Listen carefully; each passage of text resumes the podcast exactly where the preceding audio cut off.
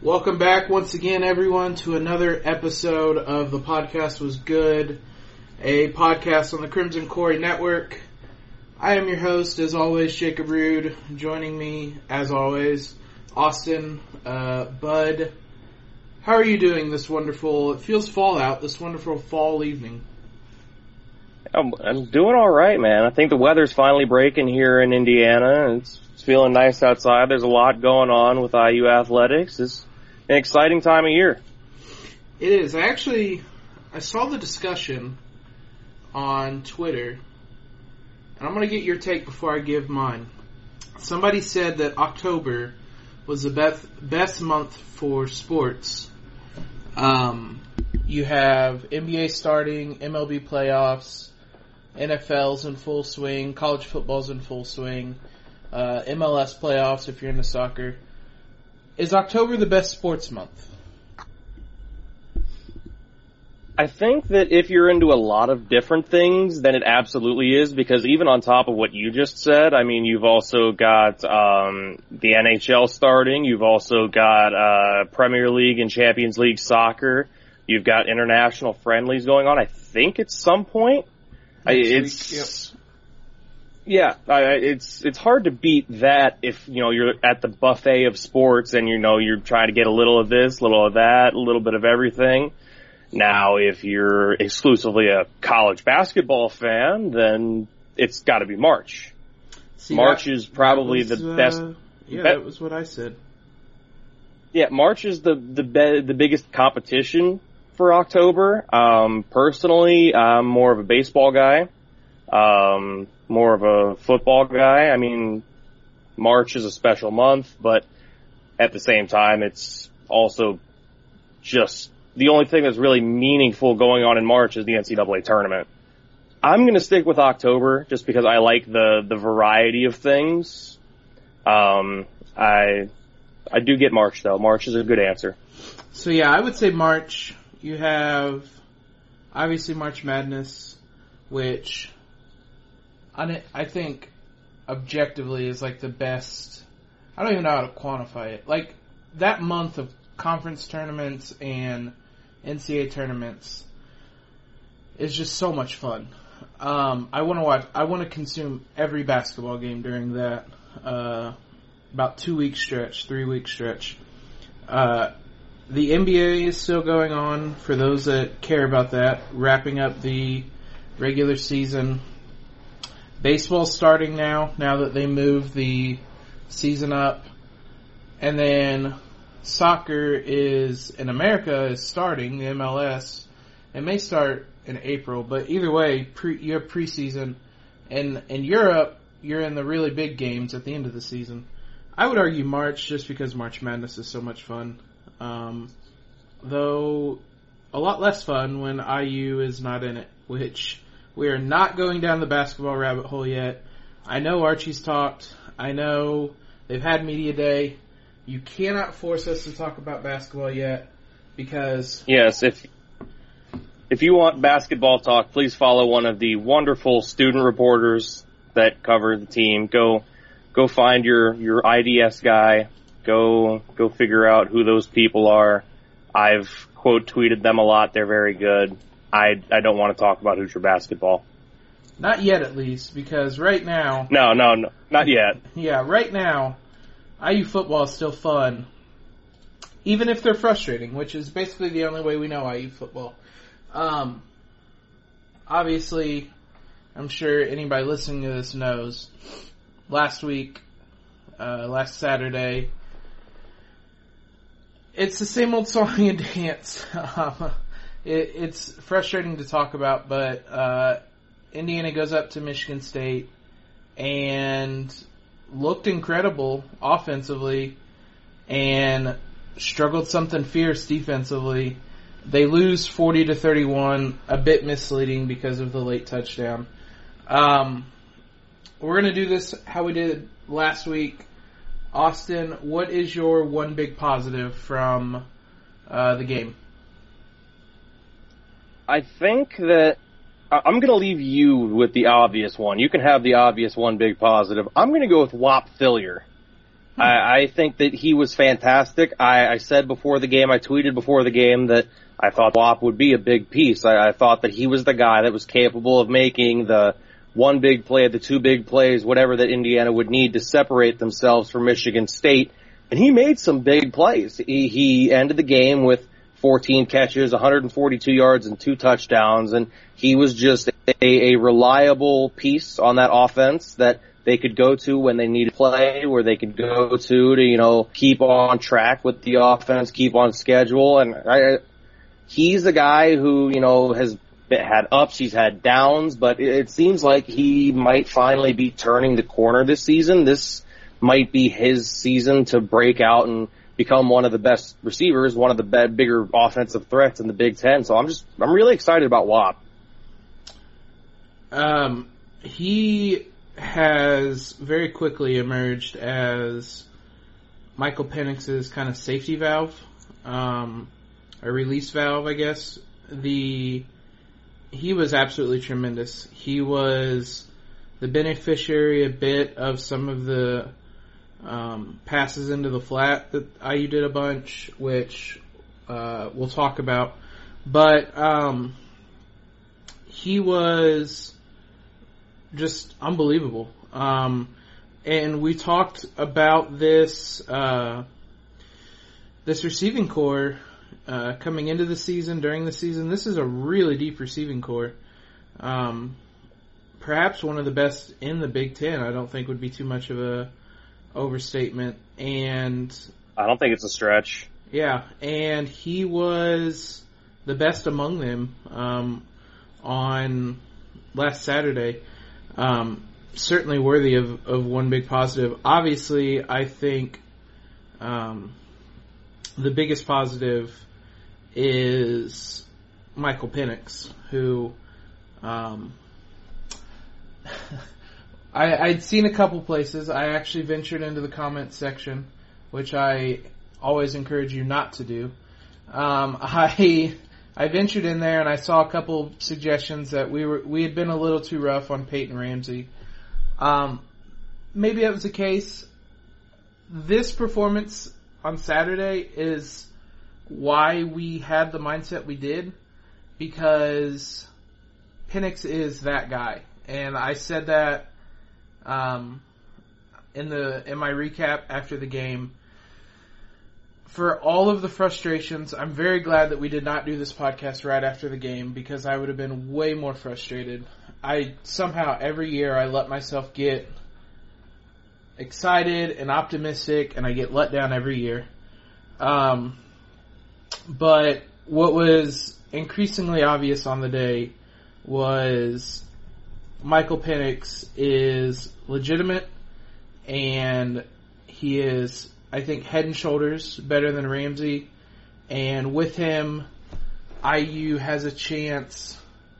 I don't want to say to beat anybody, but we wouldn't be we wouldn't have been anywhere near that game with Ramsey at quarterback. Which, again, as we said, Ramsey is perfectly fine in the right type of system, but in what IU wants to do, Penix puts them over the top. Um, what did you just kind of take away or think about what he did on Saturday? Well, I wrote about it in uh, my my column from the day after the game. I kind of let things marinate, and then I went through and I, I wrote a column, and I I could not be more optimistic about Michael Penix as Indiana's quarterback. I, I mean, that was a tremendous performance from him. I, I think that I wrote, and I, I do believe that he's easily the best quarterback that the Hoosiers have had since Nate Sudfeld. I don't think that's much of a question. I, I think that he has the potential and the trajectory at the moment to potentially, by the time that he's done playing for IU, be the best quarterback since Antwaan Randle El, which I, I, that's that's a big thing to say because of the place that Randle El holds in the program's history, but if you watched it on, if you watched Michael Penix on Saturday, I think that you understand why, you know, I, I, I kind of think that because he was just, he could do it all. He, he made all the throws. He, you know, that was a very passing performance from him. The the kind of passing in from a Hoosier quarterback in years. Um, I think the thing that is important as well is, as you said, he made all the throws, and there were a lot of different ones to make. Um, maybe the most memorable one is one that he didn't make, the one to uh, the deep ball to uh, Ty Fryfogle. That was, or I'm not sure. Maybe it was Philyor. No, it was Philyor. The long ball that was inches away when Philyor had gotten behind the defense that would have um, it would have broken the game open. I think IU had a three point lead at the time. Um, yeah, that was like the one big smudge on the day for him. Everything other than that was amazing. That one throw, people will remember it, but it, yeah, he just he just overthrew him a little bit. But other than that, good. Yeah, yeah. Um, he made all of the throws.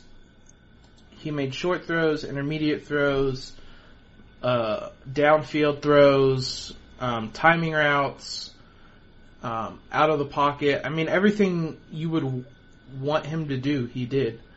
Um, and I mean, again, that was against. We talked about it last week. At the time, they were the best defense in the nation. I think they fell down to second, but yes, Wisconsin's number one now, and I'm sure we have them later in the season too. Um, the so to do that against that type of defense as well is, I think, the biggest reason why um, you should be optimistic about this team right now. Um, we once the new S and P came out, IU's going to be favored in the next four games. Um, a couple of them are narrow favorites, um, but favorites nonetheless. And I, off the top of my head, could not tell you a time during the middle of Big Ten play that IU was favorites for four straight games. Um, a large part of that's due to the just horrendous divisions and the balance in the divisions. Um, but still, it, it's huge. This team, I think, even in the loss, probably improved in this uh, against Michigan State. um, I want to mention one more thing before we uh, before we move on from the the positives. It wasn't my big positive, but it was still something that was impressive. Michael Penix was only sacked once. Yeah. One time by Michigan State, and that's huge because when you've got guys like Kenny Willekes and like Raequan Williams and like Joe Bakal and like, you know, the number one defense with a tremendous front seven and this and that and blah, blah, blah and all of these different accolades that those guys have. The offensive line was pretty sturdy in pass protection. They weren't perfect by any means. They gave up one sack. And, you know, I would have expected more pregame. I would have taken the over on a few different numbers there. I wouldn't have expected one.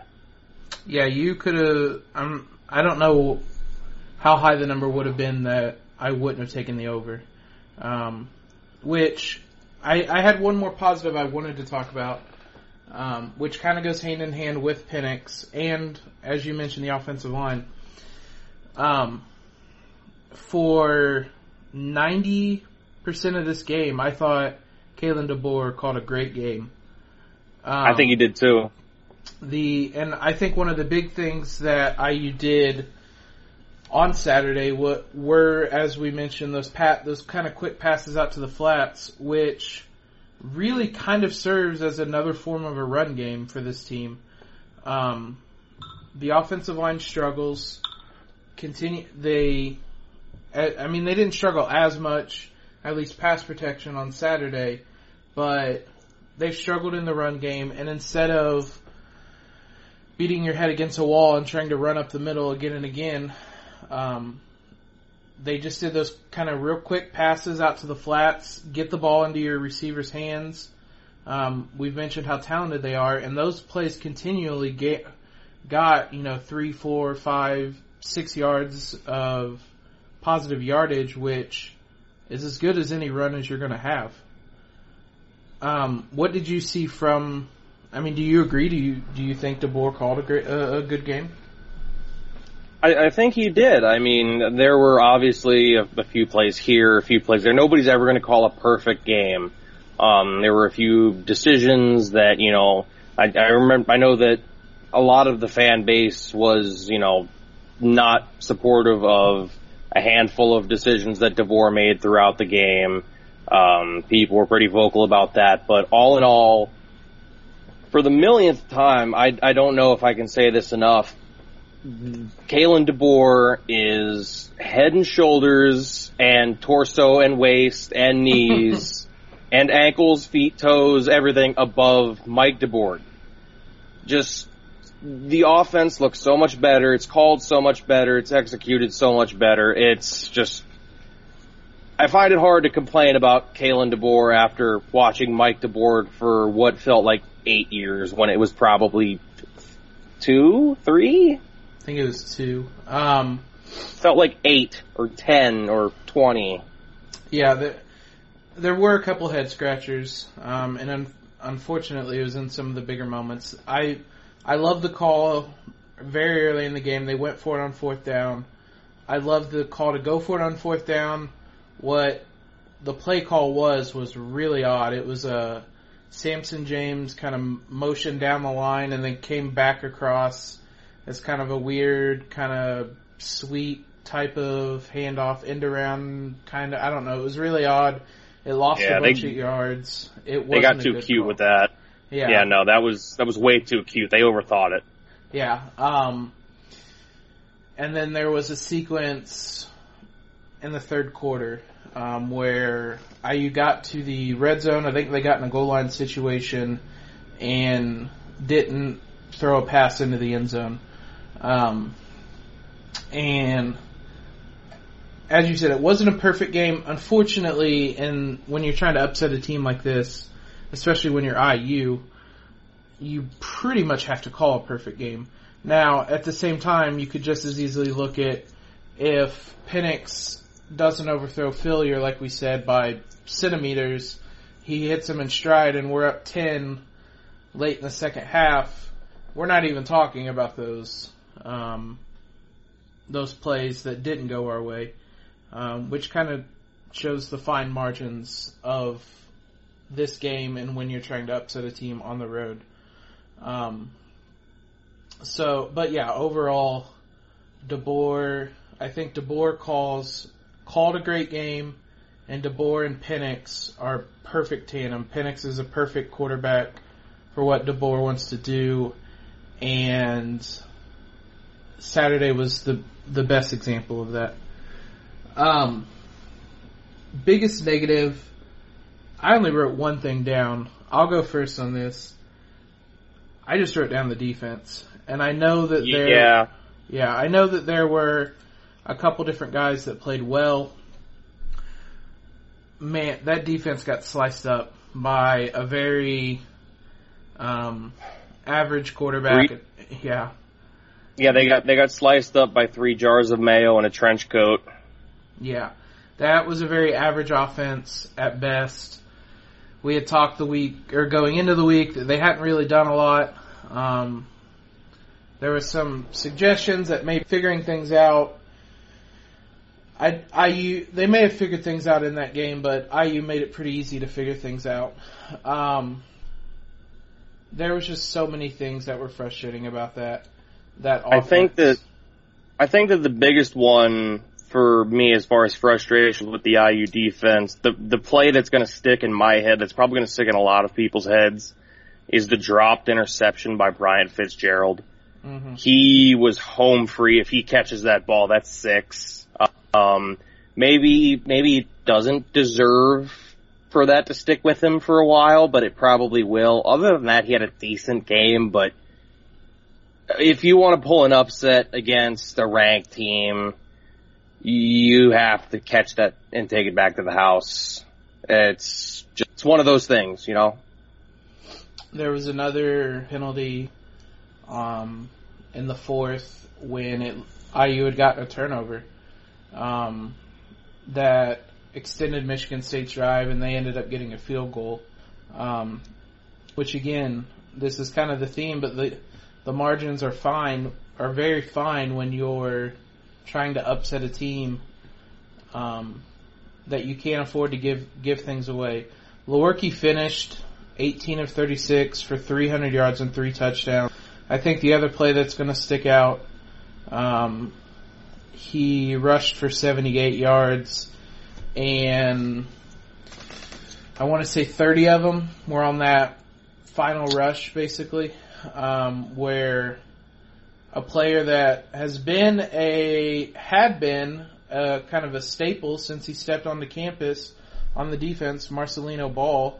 He struggled this year, and one of the only times he's really made a tackle is tackling Lewerke at the one yard line. When in reality, he should have just let him in. Um, which it it's re- it's tough to. I'm not ever going to blame Marcelino Ball on that play. Um, because it's in the moment you're not thinking let this guy score. You're thinking stop him from scoring. Um, but yeah in hindsight he should have let him score. It looked like the next play IU was going to let them score but Lewerke just knelt um, to center the ball. So it's just those types of things that are just it's the gaffes that are so frustrating that um, that make I mean, Penix was unbelievable, and it comes in a loss because the defense just couldn't get a stop all day. It felt like the the last thing I think to touch on about this game. I think it, and as much as we talked last week about and this week about how this is the same old song and dance, the same thing we talk about every time after this doesn't go our way is how important it is to build off this. Um, even in the loss, there were so many positives, but none of them really matter if this is the aberration and not the new norm. Um, how does IU, in your opinion, how does IU make this the norm and not let it be some type of exception this season? Well, I think that, you know, it's, what you have to do is you've got a bye week this week. You go into this bye week, you, you get whatever rest you need, you get whoever healthy that you need to get healthy. Coming out of the bye week, you have Rutger, and it's homecoming. You come out, you take Rutger, and you grind them into a fine paste. Just absolute, just go ballistic beat them 52 to nothing. Put the gas pedal all the way through the floor. Don't let up in the fourth quarter. And just keep the momentum going from there. I, I mean, like you said, Indiana's favored by SP plus in its next four games at the moment. Win those games. You might not have beaten Michigan State, but you can still carry some momentum from that Michigan State game. You can still learn things from that Michigan State game and you can apply them to the game sitting right in front of you, which is what you need to do if you're an Indiana team chasing bowl eligibility, chasing, you know, some kind of relevance on the national stage. You, you, you have to learn from it. You have to utilize. You have to actually just go out and, and do the thing. Go out and win a football game. Go out and win two football games, three football games, whatever, you know? Just don't let a loss, a disappointing loss to a Michigan State team turn into uh, blowing a game against Rutger or, you know, losing three of the next four when you were favored in all four of them, losing two of four. Don't let it snowball. Go out there and build off of it, like you said. In some regards, it's both a positive and a negative that Indiana has the bye week when it does. Um, it, I mean, I think it's a negative because they played so well that you don't want to stop um, when you have something good going. But I mean, I think I could just as easily spin it into a positive in that they're going to be able to sit back now and have the message that you said kind of preach to them for two weeks. They can look at how good they were against a good Michigan State team. Um, and realize how good they can be. In theory, if they win their next four games, they're going to go into a game against Penn State at seven and two. Um, I will never count my chickens before they hatch with IU football, but a? I don't think I could even name you the last time IU was seven and two. Um, and that's a big opportunity for them. So I think having an extra week where they can kind of process everything that happened and realize the the situation they have in front of them um, could be a good thing for them. Um, if you're looking for other positives for for why this could be different, the teams in the past have not had Michael Penix at quarterback, who I'm with you. I think he is probably the best guy we've had since Sudfeld. Um, and he has all the potential in the world to be one of the best at IU. And I mean, so, some of what Tom or Tom Allen said was kind of cliche, but that video that IU football point, put out after the loss, the "We're Here to Stay" video, that got me fired up. And I'm not even on the football team. Yeah, no, that I'm trying to figure out how to like. I'm thinking about like maybe printing out the tweet. I'm, I'm, I'm trying to figure out how to snort it. I, I don't know.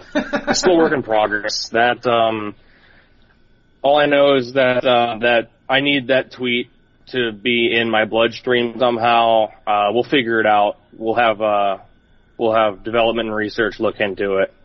We'll give you guys an update next week on how it went for us. I do yeah. have one last thing. Yeah, I, I've got one last thing on Indiana football because with Indiana football we have to end on a negative note because well that's the history of the program. But where in the world is Nick Westbrook? Nick tweet, Westbrook I tweeted that had- during the game. He had three catches for 103 yards against Ball State. Since then, he had three catches for 31 yards against OSU, two catches for 32 yards against UConn, and two catches for three yards on Saturday. Two catches, three yards.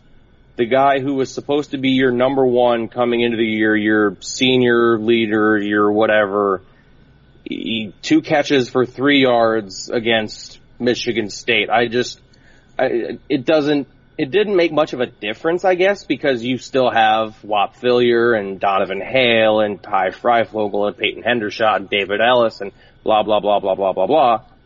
But Nick Westbrook is a guy who's been known to be a potential game breaker over the last however many years, and he's just kind of fallen off the map. I mean, it's kind of just, it's an interesting thing to me. It's, I guess it's a negative, but it, it's just kind of weird. It'll be interesting to look at because I did. I kind of look at it in two lights. He's he I, he did come in as the undisputed number one this season. Um, you could argue that two of those two of the last three games have been against uh, I would say elite defenses, Ohio State and Michigan. Um, and I would assume that their number one uh, defensive backs are on Westbrook in both of those. Um, and I guess the argument you could make is that the receiving core is so deep that you don't need to force passes to Westbrook when Whop Philyor, like we talked about to kick this all off, is open, while Donovan Hale, who reemerged on Saturday, is open. Um, Ty Fryfogle, Hendershot, like you said, all these guys. Stevie Scott caught a handful of passes. Um, so you don't need to force the ball to him, but yeah, it'll be. I'll be a little more concerned if moving forward he still isn't um, featured because I mean Rutgers going to have a an awful defense. Um, some of these games coming Yeah, up. no, there's there's no reason for Nick Westbrook to not thunder dunk Rutgers CB1 into the Earth's core. I'm assuming that that dude's name is like Vinny Lozano and he works part time at his parents' pizza joint and he also just plays corner on the side. Um, Nick Westbrook should like make a backflip catch 360 something and score three touchdowns because there's no excuse for your number one wide receiver to not have a good day against Rutger. Yeah, so for now, I, I agree. Just kind of put it as something to note. Um, but yeah, if it continues, it'll be interesting to see. Um, I'd have to watch the tape to see if it's a matter of them just not going to him or what. But it, it is interesting to note, and I noted it during the game, kind of early on before um, Whop Philyor really started going off. But yeah, no, I agree. It is something to keep an eye on moving forward. Um, that, is all for football this week. Uh, after the break, we will come back and talk a couple different other sports.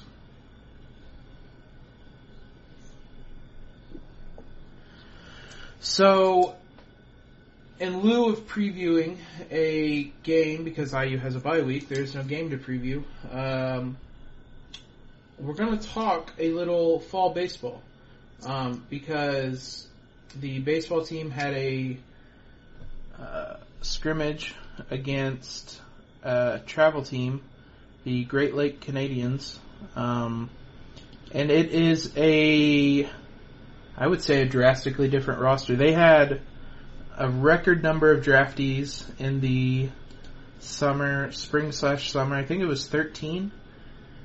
I believe so as well. That sounds correct. Um, so it's an entirely new look team. That's on top of the guys that graduated and whatnot. So I'll start off with this. Who were some of the guys that we know coming back to this year's uh, baseball team?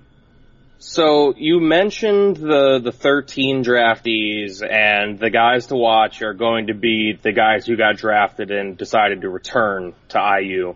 So uh, your, your two big names, I guess, this season will be Cole Barr and Elijah Dunham. You should be familiar with them. They're you know two big bashers, huge bats in IU's lineup.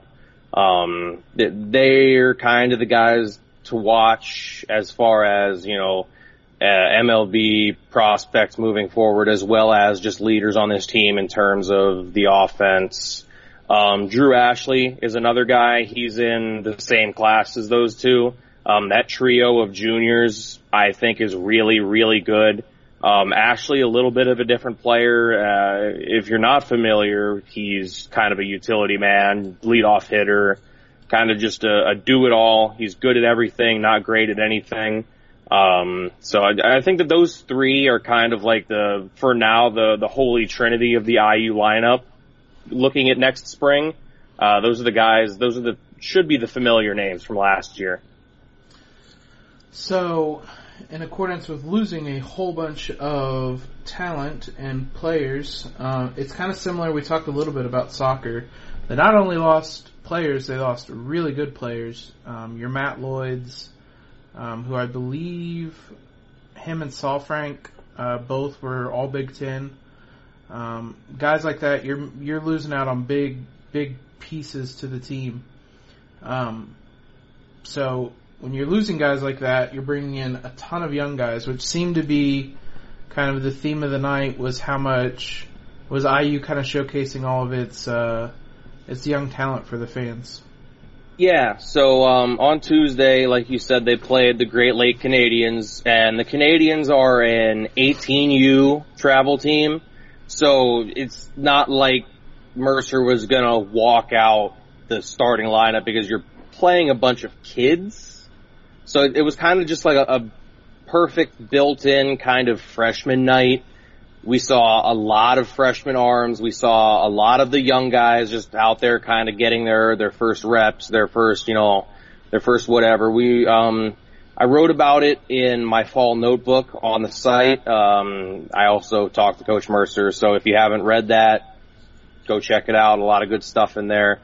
Um, but the short form is uh, Paul Tates is a guy who played shortstop in the second game of the doubleheader against Great Lake. Um, he has a lot of upside, a lot of potential. He played a, played a good shortstop. Also had a few good knocks. Um, you also, uh, the big theme of the night for me was the young arms. Um, because, uh, you, you mentioned that they lost a lot of guys, but last year's team's entire starting rotation is gone.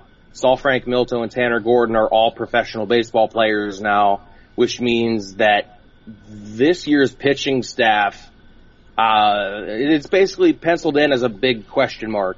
You know that Tommy Sommer and Gabe Bierman are going to be important somehow. Maybe they're your Friday, Saturday guys. Um, I don't know. But you look at some of these young guys, uh, you, you look at a David Platt who th- was hitting 93, 94, might have even gotten up to 95 on the gun, um, on Tuesday. That's a big piece, potentially.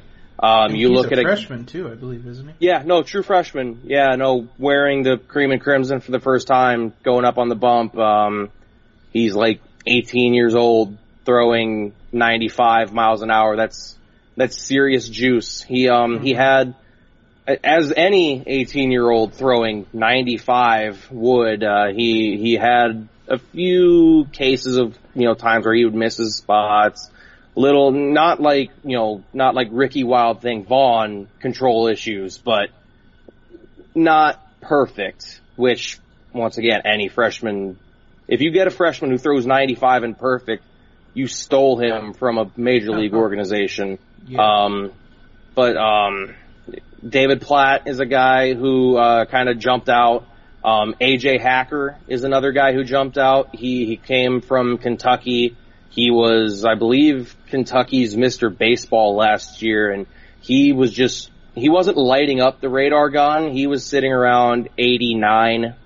You know, might have been 88, might have been 90, just kind of sitting in that range.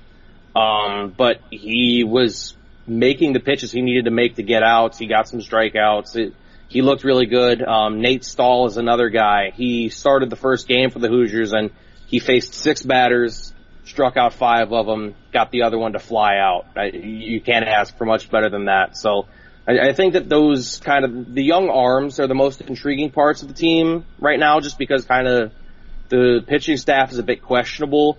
Um, another young guy who I haven't mentioned yet somehow is the guy who might be in the starting lineup from day one, Ethan Vecrumba.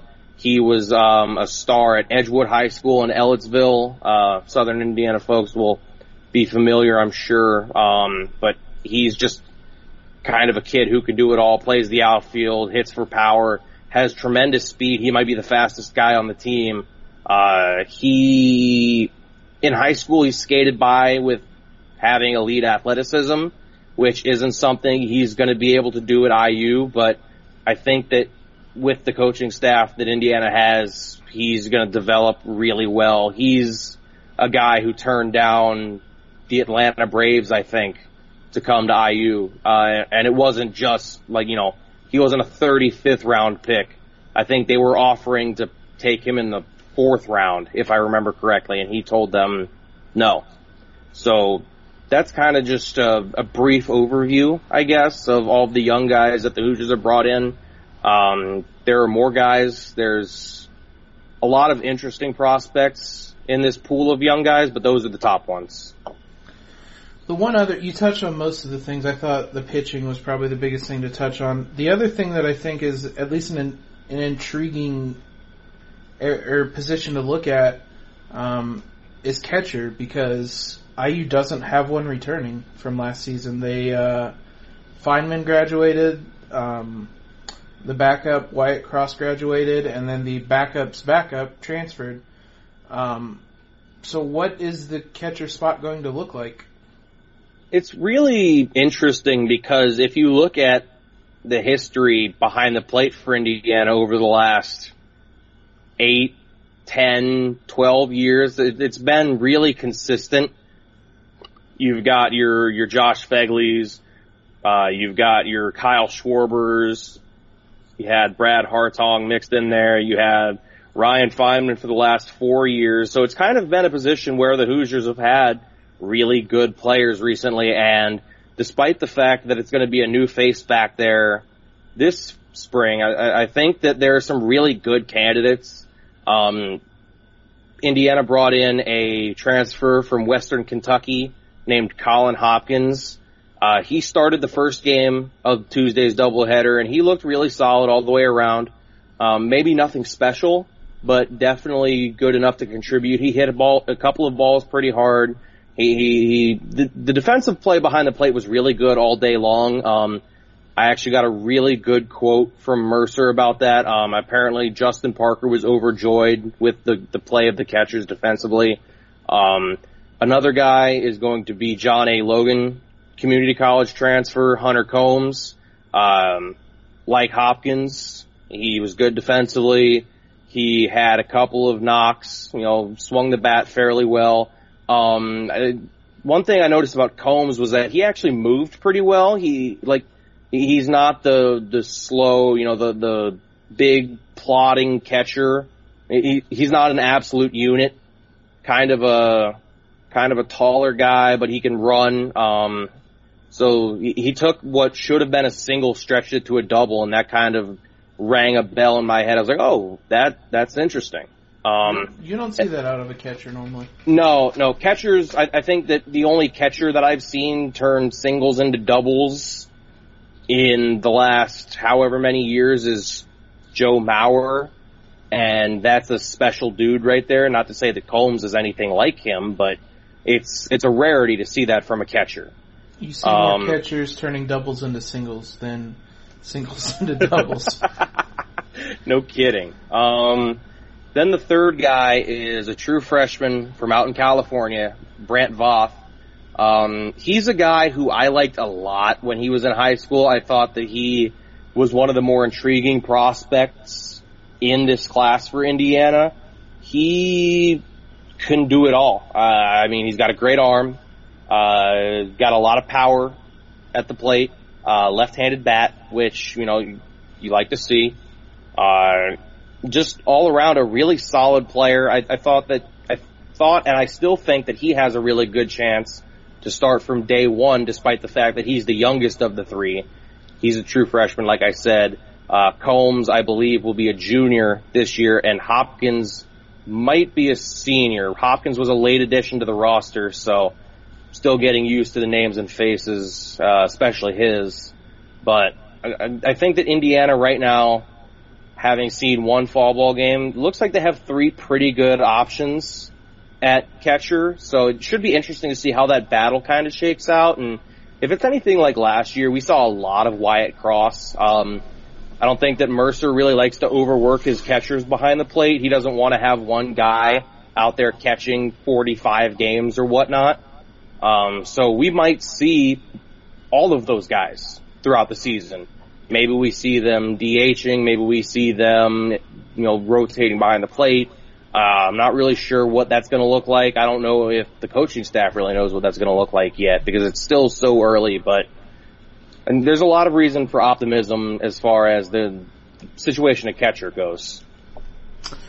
Yeah, so it'll be interesting to see. Uh, they do have um, a fall ball game on Saturday um, at I believe 1 p.m. Um, yes, the, first pitch at 1 p.m. Yeah, here I, it, a pair of seven inning games. Um, so yeah, it's a bye week. If you guys aren't doing anything, it, the fall weather should be really nice. Uh, it it's supposed to be a beautiful day. Yeah, if you want to get out, stop by, um, stop by Kaufman Field and uh, and catch some of the new look uh, IU baseball team. Um, we will we may talk a little bit more about them next week, but um, come springtime, we will obviously be talking about them a lot more. So, one other thing to note as we started last, um, we told you we would do a men's soccer show. We're going to save that till next week. Um, we wanted to talk about fall ball, fall baseball, since it was um, happening right now. Um, so again, we'll go a lot deeper into the soccer team next week. For now, um, we'll talk a little bit about their past week where they got two more wins. Um, they kept a clean sheet against Sacramento State, won one nothing, and which is uh, I think only their second clean sheet of the year. And then that was last Friday, and then on Tuesday they pick up a Big Ten win, their second of the year, three one. Um, what stuck out to you about those uh, those two wins? Honestly, it's the same thing that stuck out to me this whole season. Uh, anybody who's been following my my soccer coverage on our site on my Twitter account has to be getting tired of it. It's the freshmen, man. It's just it's all about the freshmen for me. It's Joshua Penn, true freshman, scored the game winner against Sacramento State. Maouloune Goumballe, true freshman, had the assist on the game winner against Sacramento State. You look at the Northwestern game, it's Goumballe again who put the Hoosiers up 1-0. Then Northwestern hits an equalizer and then it's Josh Penn who hits the, you know, the shot to take the score to 2-1. Maouloune Goumballe was the guy who had the assist on the shot to make it 2-1. And then, you know, cherry on top, the, the goal to make it 3-1 was another true freshman, Aiden Morris, and he was assisted by Maouloune Goumballe. It was actually a really great week for Goumballe. Just a really great week for the freshmen. They've all been playing really well, and it's it's not just those guys. I mean, it's also Victor Becerra. It's just there's a whole conglomeration. This entire freshman class has been astounding so far this season, and I'm excited to see you know how far they can kind of go as a team, how long they can stay here in Bloomington, how long they will stay here, because I guarantee that at least one of them will be gone after this year to go pro. Um, and it'll probably be a case kind of like the, um, the, the class of 2016 that had Mason Toye and Justin Rennicks and, uh, Griffin Dorsey where Toye came through and he was the guy who had the big year, so he went pro right after his freshman year, and then, you know, you had the Dorsey, Rennicks, Muse who all stayed for a sophomore year, and then they followed him a year later going pro. So, I, this freshman class is just outstanding, truly. Um, I'm kind of running out of positive things to say about them because I've been singing their praises for two months now the uh, again, we'll we'll dive a, a, bit deeper into them as we talked about last week, and as you can tell by uh, how much we're talking about a freshman class. This is a really young team. They only have four seniors on the team, um, and a whole bunch of fresh, a whole bunch of freshmen, and all uh, they're good chunk of them are contributing, um, and not in in big ways, and getting on the score sheet, um, things like that. So, um, it's actually another big week coming up. Um, they go to Penn State on Sunday. That'll be on BTN Plus. Um, so odds are not many people are going to be able to watch that. But Wednesday, they play uh, at home against Kentucky, uh, Indiana's biggest rival. Um, Kentucky ranked number 19. That game's going to be on FS1. Um, so that is a primo opportunity for fans to get a look at this IU soccer team that's young, it's exciting, and as Auston said, um, odds are odds are high and increasing that this freshman class, um, some of them could be one and done um, in Bloomington. So catch them while you can. Um, we will dive in next week. Um, most likely right after that Kentucky game. Hopefully right after a win. Um, and, and, talk about um, that team next week a, a, lot more in depth and also preview IU football. So, uh, looking forward to that. Again, tune into this team. They're a ton of fun. They're young, uh, easy to root for, and they're still, I mean, they're ranked, they quote unquote fell to number eight in the rankings, but they're still a top 10 team. Um, and nobody else, at least right now, in the Big Ten is ranked. So they're still going to be the favorites um, in the conference. So uh, for now, that will do it for Auston and I. I forgot to mention at the top of the show, but um, I appreciate all the support you guys have given uh, downloading the podcast so far. Um, we're still kind of feeling our way through it a little bit, getting a little better each week. We hope um, hopefully a little easier to listen to each week. And this is Uh, definitely the longest episode we had, but um, it's also the most fun football game we've probably had this season. So, um, if you can, leave us a rating and review. Helps out a ton. Um, we want to keep bringing these to you guys each week. Um, we're just about anywhere that um, you listen to podcasts. We're on iTunes, Spotify. Um, we're on Megaphone. The just tune in. Um, just about anywhere you're going to find podcasts, we will be there. Uh, we should be able to be found on, on all of those platforms. And if you if we aren't, like we said last week, let us know. Um, but yeah, rating and review helps out so much. Uh, we greatly appreciate it. Um, and we will be back next week to talk some soccer, some football, and some football. Um, so for Auston, this is Jacob signing off. Have a great one, everybody.